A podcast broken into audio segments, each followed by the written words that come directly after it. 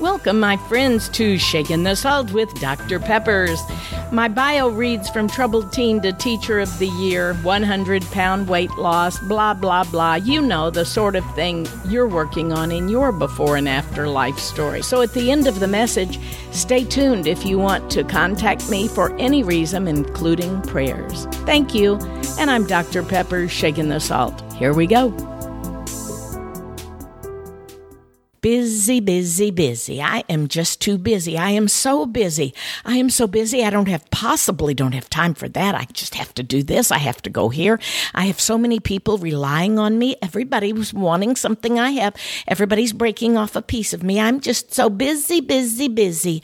I'm sorry. I just can't help myself. It seems in this day and age that most of us have calendars that are so full, and sometimes we like to show those calendars. If everyone sees how busy we are, if everyone hears our schedule, if everyone knows that we are in such demand, somehow it's like a badge of honor that says, busy, busy. Think about what it means when you get a busy signal. We don't have many of those these days with our new phones, but it used to be bzz, bzz, bzz, and you'd think, oh, I'm not even going to bother with this. I'm not going to wait for this. But what about when we are told to wait for something? Especially God. How do we spend our time, our quiet time, times when we're not supposed to be busy, really focusing on what we need the most for that day? There was a famous quote by Socrates that said, Beware of the barrenness of a busy life.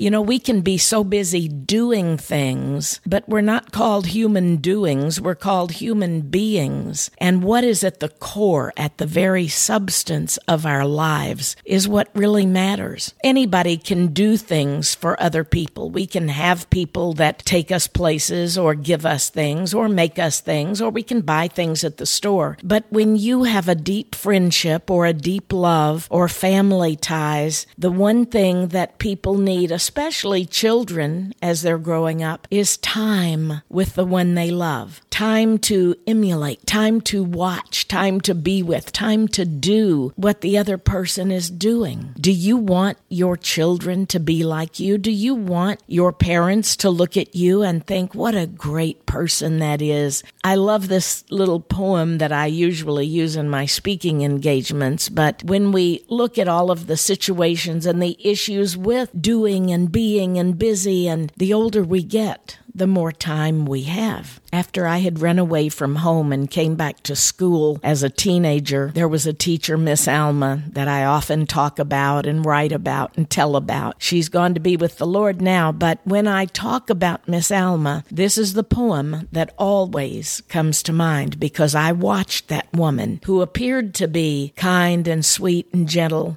and it was too good to be true. So I thought. I turned out Miss Alma was really for real. It goes like this I'd rather see your lesson than just hear it any day. I'd rather you should walk with me than merely point the way. For my eye's a better learner, much more willing than my ear. And your words can be confusing, but your example's always clear. For the best of parents, teachers, kings are those who live their creed. And to see good put into action, that's that's what I really need. Oh, I can learn what all I should be if you show me how it's done, and I can follow every move you make, but your words too fast may run. Oh, those lectures you deliver may be very wise and true, but I'm more apt to learn my lesson by observing what you do. For I may misunderstand you in that great advice you give, but there's no misunderstanding when I see the way you live. How are you living today, my friend? Does anybody ever ask that question? Say, how's living going for you? You know, we'll kiddingly sometimes say, well, have a nice life. But what we really truly need in this world deep connections, deep roots in friendship and love and marriages and children and families, and many times things and the busyness of this world get in the way. Mark 4:19 says, "And the cares of this world the deceitfulness of riches, and the desires for other things entering in choke the word, and it becomes unfruitful. That's right, the cares of this world, all of the things that seem so important. Look at the stack of broken toys and automobiles and everything in a junkyard that were so important to somebody at one time. People worked hard for those things, they cherished those things, and it's just stuff. I was invited to take part in a book that uh,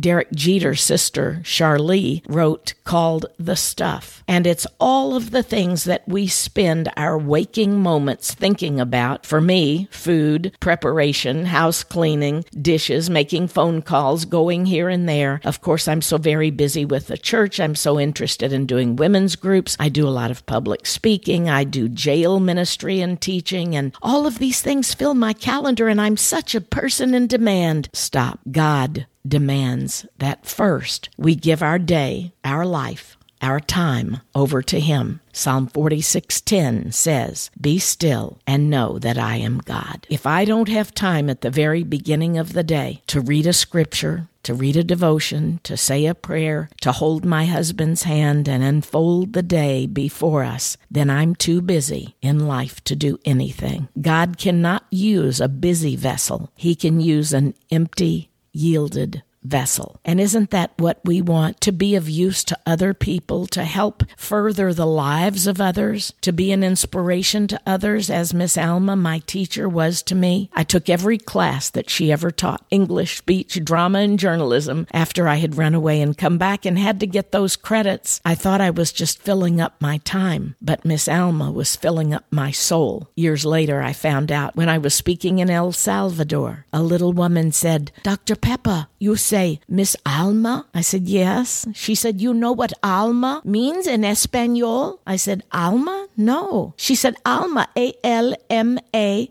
mean soul, S O U L. It was Miss Soul who inspired you. And it was. It was Miss Alma that touched my soul. Years later, I started teaching. English, speech, drama, and journalism. My entire career was built around the very things Miss Alma taught, but I emulated and became like Miss Alma, who was the one that put her arms around me and said, Debbie, God's got great plans for your life if you'll let Him, and I'm here for you too. Have you ever told that to someone, especially your children, your spouse, your friend, your parents, your loved ones? Can you even really love someone sitting next to you anywhere? In church, on a bus? Can you show and demonstrate the love of Christ? I believe we can, and I believe I must.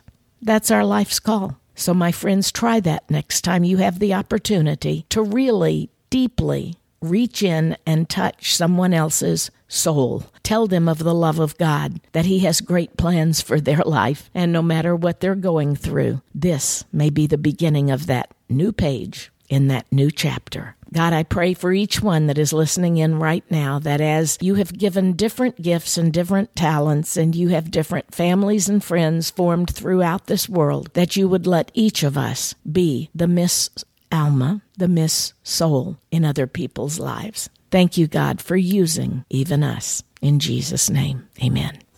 Thanks for staying on, my friend. If you would like to contact me, visit saltandlightministry.com.